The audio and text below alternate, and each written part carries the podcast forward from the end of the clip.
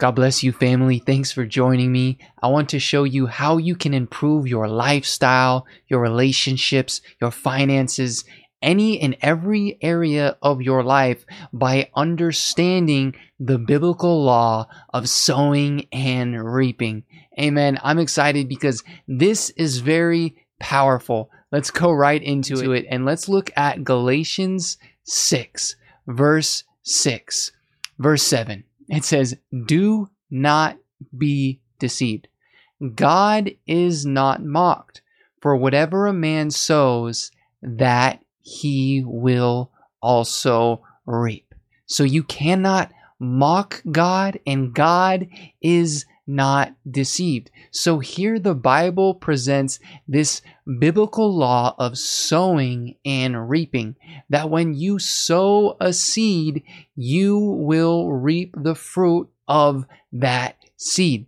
And this seed can be anything really. It can be a thought that you plant in your mind. It can be what you're speaking over your significant other. If you're always talking about you know, how ugly they look, how bad your relationship is, you're sowing seeds into their mind and you will reap that fruit. If you're sowing good seeds into your Roth IRA or your finances in due season, yes, you will reap that fruit. So, this is what we call sowing and reaping. It's the way of the farmer. And as stewards, evangelists of the gospel of Jesus Christ, we are called to plant seeds. Yes, your mission is not to win souls, it's to plant seeds. But here we're going to look at it in all different aspects of our life. So, for he who sows to his flesh will of the flesh reap corruption, but he who sows to the Spirit will of the Spirit reap everlasting life. So, the question I have for you is what do you want to reap? What are you sowing into? Okay? There's time frames for sowing these seeds. Number 1, we have short term. If you want to reap a short term benefit, then sow that seed daily, right? The most important thing to me is my personal relationship with Jesus Christ, and I want to reap good fruit in this relationship because I believe that all things will stem from a good relationship with God Almighty, right? Matthew 6 33. Seek first the kingdom of God and his righteousness, and all these things will be added unto you. What's the first and greatest commandment? To love the Lord your God with all of your heart, soul, mind, and strength. And the second is like it to love others as yourself. So, what do you want to sow into daily? The, the seed that you sow at night is very, very important. For me, I'm sowing a seed at night of prayer. I'm already praying over my next day. The Bible says, Teach us to number our days so we may gain a heart of wisdom. How can I number my days or count my days and have wisdom over my days? By being prepared. How can I be prepared? By being prayerful. I may not know what the day is going to look like, but I can pray over it. Lord, I pray that you will help prepare me for all the obstacles and challenges that I have tomorrow. I pray, Holy Spirit, that you will wake me up early in the morning and bring me into close relationship with you. So know that if, yes, if you pray these prayers, God will answer these prayers. So when He wakes you up in the morning to get in your word, you better do it because you don't want to sow a seed and then act on disobedience from that seed. So we got short term seeds. If you want to reap the fruit of this short term seed, sow it daily. We got midterm seeds. If you want to reap the fruit from a midterm seed, we're looking at three to five years sow it at least weekly. And then long term fruit, meaning 10 years plus, sow it at least monthly. And here we have different places to sow. I talked about a relationship with God. This is a seed that I'm sowing every single day. Relationship with others. There may be spiritual relationships that I'm sowing every week, like a discipleship type of relationship. I may be discipling some people in the faith, and I'm going to sow this seed at least once a week because in three to five years, I want to see them on fire for the kingdom of God. I want them to be equipped against the wiles of the devil, to have spiritual discernment, knowing how to test the spirit that is in man. And then we have finances, right? We want to sow into our finances to maybe reap a midterm and a long term fruit. Something is like a Roth IRA, for example, when I'm 65 or so, you know, I, I want to reap that retirement account. So once a month, I'm going to sow a seed into that and I'm going to expect it to grow over time. Skills to build and learn. You can sow a seed weekly, right? To build a skill mid term. Imagine looking at your life as managing multiple different departments of a business. What if I said to you, hey, I want to know how to cook. I want to be a videographer. I want to build a YouTube channel. I want to disciple others. And you share this with someone and you're like, hey, that's, you know, that sounds like a lot. It seems overwhelming. But what I'm doing is I'm just sowing this weekly. I'm just doing one thing to Im- build on my videography skills once a week. I may be cooking a different meal or, you know, maybe the same meal and I'm just tweaking a little bit with different spices once a week so that, yeah, in three to five years, I can be a cook because I'm sowing these seeds. And when we do it in this sort of way, it's not overwhelming right? It can be overwhelming to try and be the best videographer and you're doing it every single day and then all of a sudden you're built out. We want to sow daily the things that are most important to us, and we want to reap that fruit every single day. Every single day, I want to reap the fruit of the Holy Spirit. Galatians 5 22. It says, The fruit of the Spirit is love, joy, peace, long suffering, kindness, goodness, faithfulness, gentleness, self control. Against such there is no law. And those who are Christ have crucified the flesh with its passions and desires. If we live in the Spirit, let us also walk in the Spirit. So, in order for me to live and walk in the Spirit, I need to crucify my flesh. Let's go back to verse 16. Paul says to the Galatians, I say then, walk in the Spirit, and you shall not fulfill the lust of the flesh.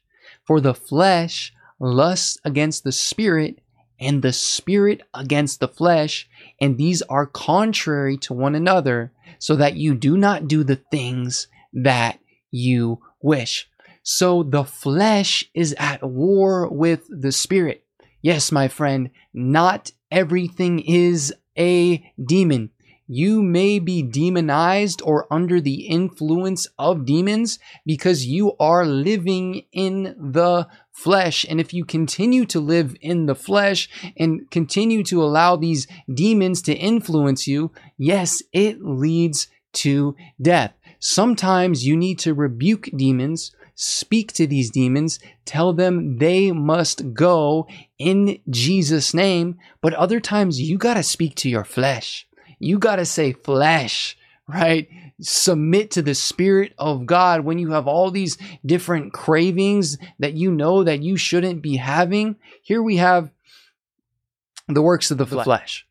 It says, The works of the flesh are evident, which are adultery, fornication, uncleanliness, lewdness, idolatry, sorcery, hatred, contentions, jealousies, outbursts of wrath, selfish ambitions, dissensions, heresies, envy, murders, drunkenness, revelries, and the like. So, a lot of times we like to paint these things as demons, right? Yes, there's a spirit behind jealousy. There's a spirit behind selfish ambition. There's a spirit of hatred behind murder, of course. But these are things that they're, they're natural in the flesh and we need to put them to death right? If I have this intense craving for dessert and chocolate, I can't just let myself every time I see a piece of chocolate just to fulfill that craving and just go for it. I need to say, you know, tell my flesh, hey, sit down, right? Shut up, be submissive to the Spirit of God. You want to walk in the Spirit, you want to be full of the fruit. He says, if you practice these things, if you make these fruits of the flesh a daily practice, you will not inherit the kingdom of God. The kingdom of God, it's for the righteous, meaning those who are in right standing with God. It's those who are set apart from this world. It's for those who walk in the Spirit. How do you know whether or not you're walking in the Spirit? Well, you're bearing the fruit of the Spirit, right? What is the fruit behind the action? What is the fruit behind the thought? If you feed into those thoughts and now you're angry because you let that one thought that might have been true and might have been something that's could happen, it could have been a lie, but you fed into that thought, and now you're operating from the spirit of murder or hatred or jealousy, or you're having outbursts of wrath because, yeah, you sowed into the flesh and you're reaping that fruit daily. Maybe you made bad financial decisions and you will reap that fruit. So, Galatians 6, do not be deceived, it says, God is not mocked. For whatever a man sows, that he will also reap. So the world likes to say, what, what goes around comes around. But Buddhists like to say, they like to call it karma. Okay, but those things are not biblical. Biblically, it's the law of sowing and reaping that you can't mock God. That if you sow that seed, you will reap it. So you may have made bad decisions before Christ. You may have had unlawful business practices 10 years ago, but now you're redeemed, you're forgiven, you're not uh, ashamed of those things. But yes, that fruit can still come back even though you are forgiven. Even though that's not who you are anymore, you sowed that seed 10 years ago, and now, yes, you could be reaping that fruit. Just know Romans 8:28, right? If that's you, don't let shame come in, don't let worry come in. Know that God works out all things for good to those who love him. That God, yes, he can turn around the works of the enemy for good because now you're favored. Now you're covered because you walk in obedience to Jesus. You might have made some mistakes. You might have done some horrible things in the past, but you know that's not you anymore. And you know that if those things do come, because yes, you will reap those decisions, know that God's going to shift it. He's going to change it around. He's going to do something supernatural and something beautiful out of that ugly situation. It may be for your healing, for your deliverance. So know that, yes, if you sowed some things in the past, God will restore, He will cover, and He will do something beautiful. So, what do you want to reap? Coming back to this question and looking at the time frames for sowing the seeds short term meaning i want to reap this every day mid-term meaning 3 to 5 years long term meaning 10 years plus and then looking at the different places that you want to sow your relationship with God, your relationship with others, spiritual relationships, evangelism relationships. You may be planting seeds and different sorts of of people, right? Maybe it's the mother in law, maybe it's the friend at work, it's the other person over there. So it's sowing into these evangelism relationships, disciple relationships, finances, skills to build and learn, biblical knowledge, whatever it is, what do you want to reap? But I encourage you to, to just pray to seek the Lord in your season because we know that to everything there is a time and a season. If you're younger, you you need to marinate, right? I need to marinate because I am younger. And if you're older, you still need to marinate in the presence of God. Get built up, get equipped. But whatever it is, what do you want to reap? And I encourage you just to have a vision, to pray over vision or serve someone else and their vision, right? Serve the church, serve men and women of God, serve their vision and just be faithful. Be willing to serve for years and decades and, and forever because as children of God, right, we are servants of the Lord. So have a vision from God or serve someone who has a vision from God. Because Proverbs 29 18, it says, Where there is no revelation, meaning no prophetic vision or just vision in general, the people cast off restraint. What does it mean to cast off restraint? Restraint is a measure or condition that keeps someone or something under control or within limits. Or put shortly, it's moderate behavior. It's self control. In its simplest form, it's just self control. So where there is no vision, the people separate or they throw off self control. I don't want to throw off self control and just live in anarchy, whatever, being pulled around by my flesh sort of lifestyle. I want to have a vision from God. I want my family to be built on the Word of God and His Spirit. I want the church to be built on the Word of God and His Spirit. I want my finances to be built upon biblical wisdom, not get rich quick schemes, because those things are foolish, is what it says in Proverbs. This is so big, especially if you're young. There's get rich quick schemes all everywhere, right? Which leads to the fruit of the flesh, which is selfish ambition. I don't want to operate from selfish ambition, following everything that I just scroll through, and now I'm going all out on a vision that's not from God and it's not godly. But I want to build, like a faithful farmer, what God has placed inside of me.